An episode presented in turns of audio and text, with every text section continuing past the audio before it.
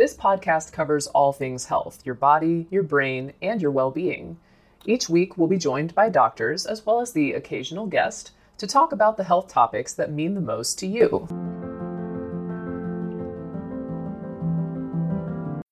When you need mealtime inspiration, it's worth shopping Kroger, where you'll find over 30,000 mouthwatering choices that excite your inner foodie. And no matter what tasty choice you make, you'll enjoy our everyday low prices, plus extra ways to save, like digital coupons worth over $600 each week. You can also save up to $1 off per gallon at the pump with fuel points. More savings and more inspiring flavors make shopping Kroger worth it every time. Kroger, fresh for everyone. Fuel restrictions apply. Another day is here, and you're ready for it. What to wear? Check. Breakfast, lunch, and dinner? Check. Planning for what's next and how to save for it? That's where Bank of America can help. For your financial to-dos, Bank of America has experts ready to help get you closer to your goals. Get started at one of our local financial centers or 24-7 in our mobile banking app. Find a location near you at bankofamerica.com slash talk to us. What would you like the power to do? Mobile banking requires downloading the app and is only available for select devices. Message and data rates may apply. Bank of America and a member FDIC. Hey, it's Ryan Reynolds, and I'm here with Keith, co-star of my upcoming film, If, only in theaters May 17th. Do you want to tell people the big news?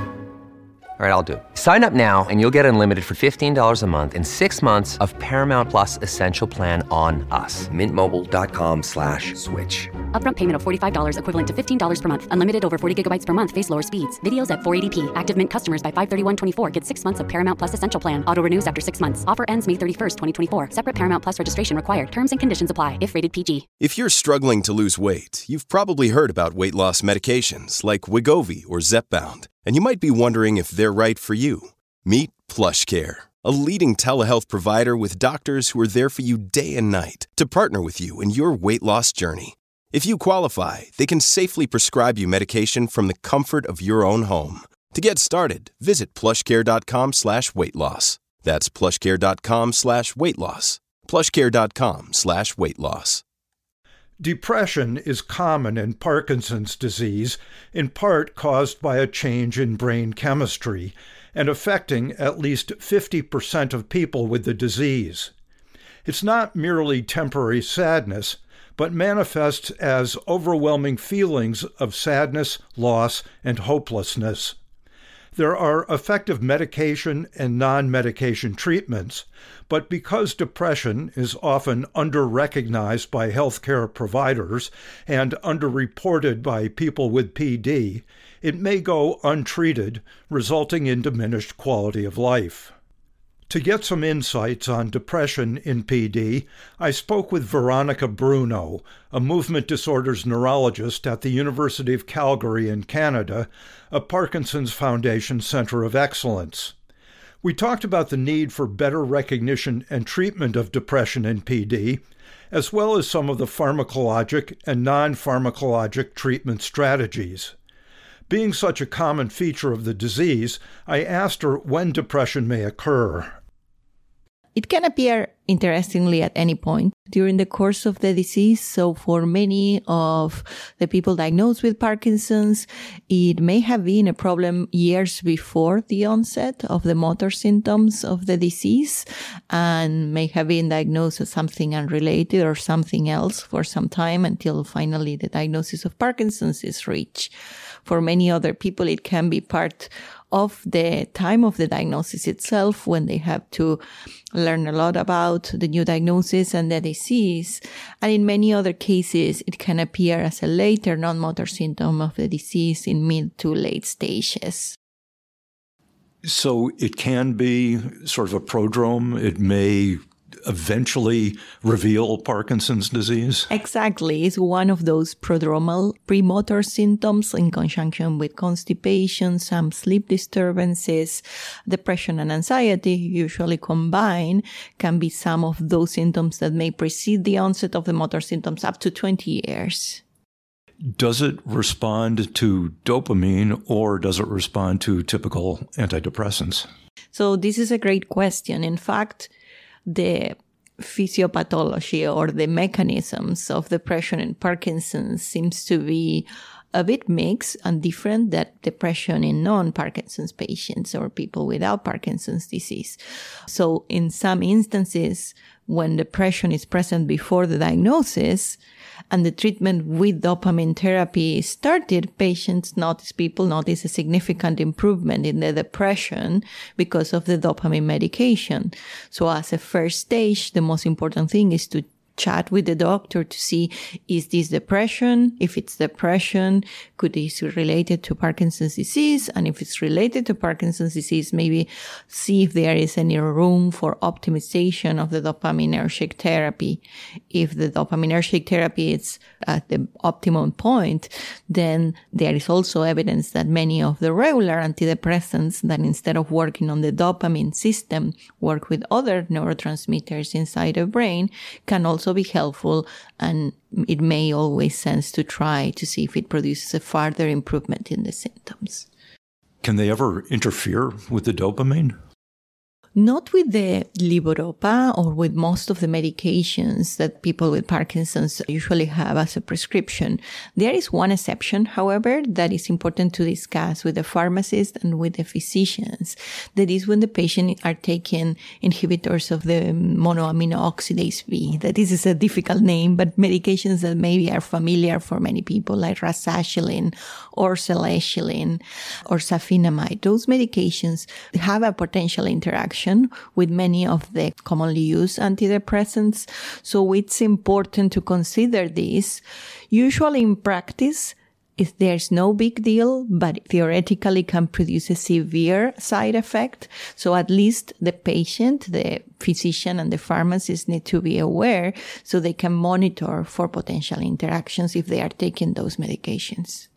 Safinamide is a bit newer and is supposed to have less of formal contraindication. However, we still have to monitor for this potential interaction. Here is a quick word from our sponsor. We take this few seconds off to inform you, our valued loyal listener, about the best health and fitness podcast shows from the Nezpod studios. Join us as we give you the best of the best health and wellness updates you can rely on for the treatment of chronic health problems. Classic functional medicine back to basics health tips and special updates from the best doctors in the United States of America. Check out this health and wellness podcast shows. Explore Health Talk Weekly, Healthy Lifestyle Matters, Excellent Health Digest, Healthy and Free Daily, and last but not least, Weekly Health and Fitness Corner. Also, check out Nasty Boy CC, the truest story never told fiction podcast, for that real life on the go experience with the 27 year old Golden Boy who made our guest invite number one list. He tells us about his story as it happens in real time and in real life.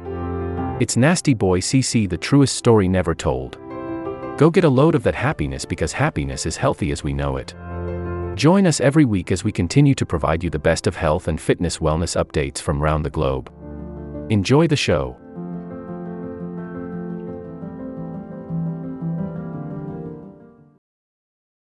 What about non pharmacologic interventions, often called talk therapy? Yes. So, of course, the evidence in terms of publications or studies comparing, say, cognitive behavioral therapy, counseling, psychotherapy, is, is less than the ones that we have for pharmacological therapies. However, as in many other populations, of people that can experience depression, being able to share the emotions that are maybe triggering or worsening those symptoms, identifying if there is something triggering those type of thoughts or symptoms, and also being able to share because sometimes what everyone assumes it's depression, maybe something different, like some anxiety or maybe just sadness, or the patient may feel, be feeling lonely or isolated, or you may just be experiencing other symptoms of Parkinson's disease, like some memory changes or apathy. So it's very important to find your space to discuss what you are experiencing with someone. That can be your neurologist, can be your family physician, can be your family or any other health professional like a specialized nurse or a counselor. Once that you can put into words uh, what symptoms you are experiencing, it's easy to reach a diagnosis of what's the main problem and then tackle the problem appropriately with pharmacological or non-pharmacological approaches and wherever it may be necessary to make you feel better. Sometimes many clinics, uh, many of the centers that treat patients or people with Parkinson's mostly, they have neuropsychiatrists or psychiatrists that are specialized in the management of people with movement disorders and people with Parkinson's disease. And that's usually extremely useful because it's not like just treating depression like in the general population, but take into account all these elements that are very unique for Parkinson's disease. And they consider them when they are planning the best possible management plan.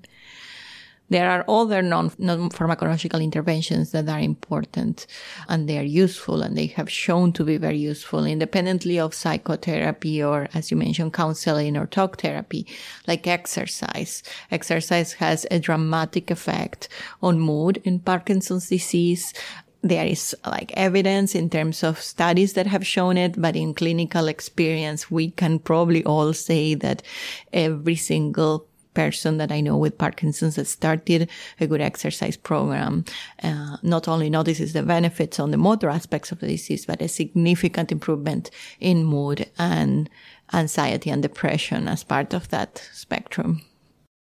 Also, thinking, fatigue, things like that? Does treating depression help with those, or does exercise in itself help with those? Yeah, well, fatigue seems to be, for what we know to date, separate symptom that sometimes can be associated with depression in Parkinson's and sometimes is not associated with depression.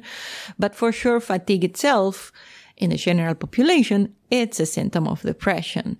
So when you're experiencing fatigue and there's not a clear cause, it's again very important to discuss this, not assume that this is normal or this is part of the disease and you have to deal with it.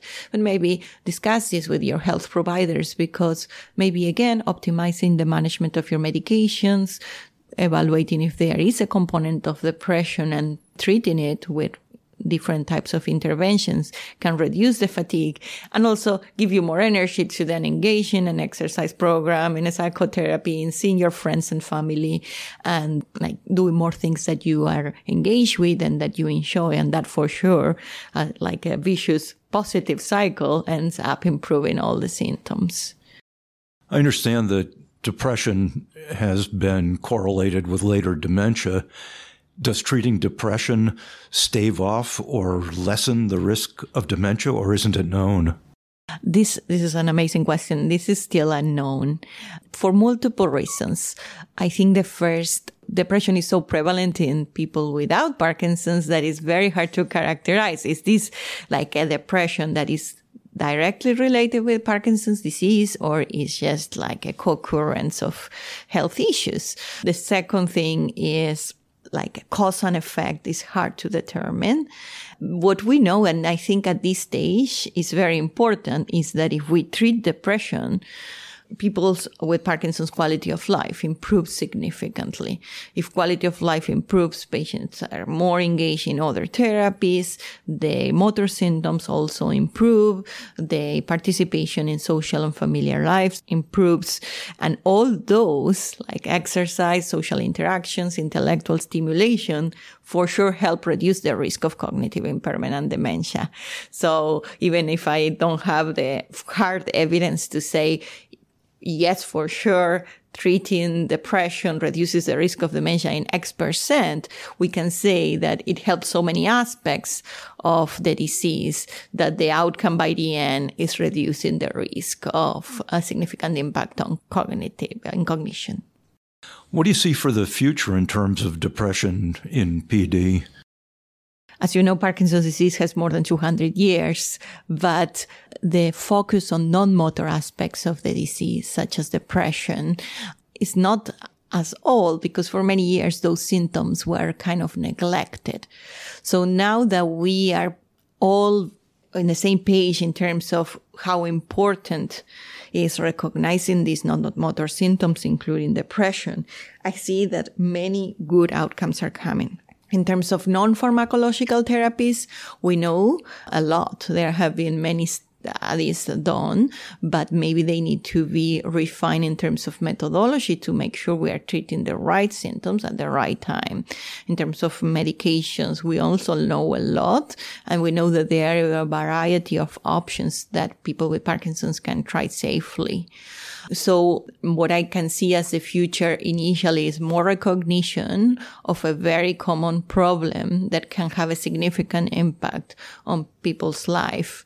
And then potentially more targeted therapies that would contemplate the particular aspects of depression in Parkinson's disease, not treating it as in a person without Parkinson's.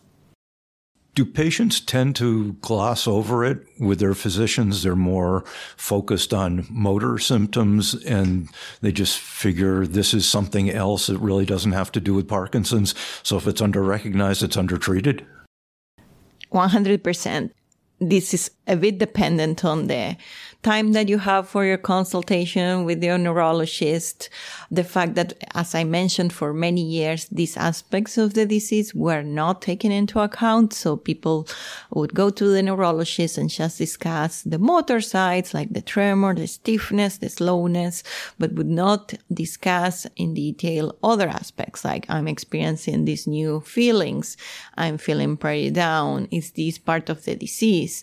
Or care partners and family members members would assume that the person with Parkinson's is feeling down because of the diagnosis instead of thinking that maybe this is part of the chemical problems that are associated with the disease and may have a potential treatment.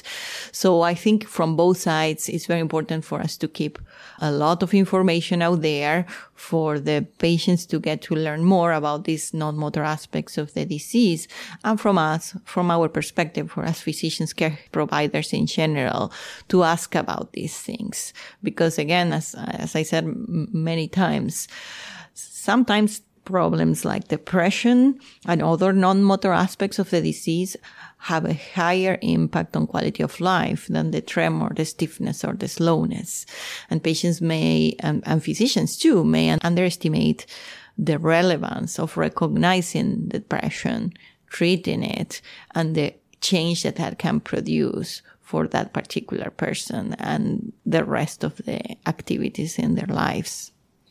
Sounds like a good message both to healthcare professionals and to patients to ask about it or tell about it. Exactly. And I think this is, in, fact, exceeds Parkinson's disease, but is particularly important in Parkinson's disease.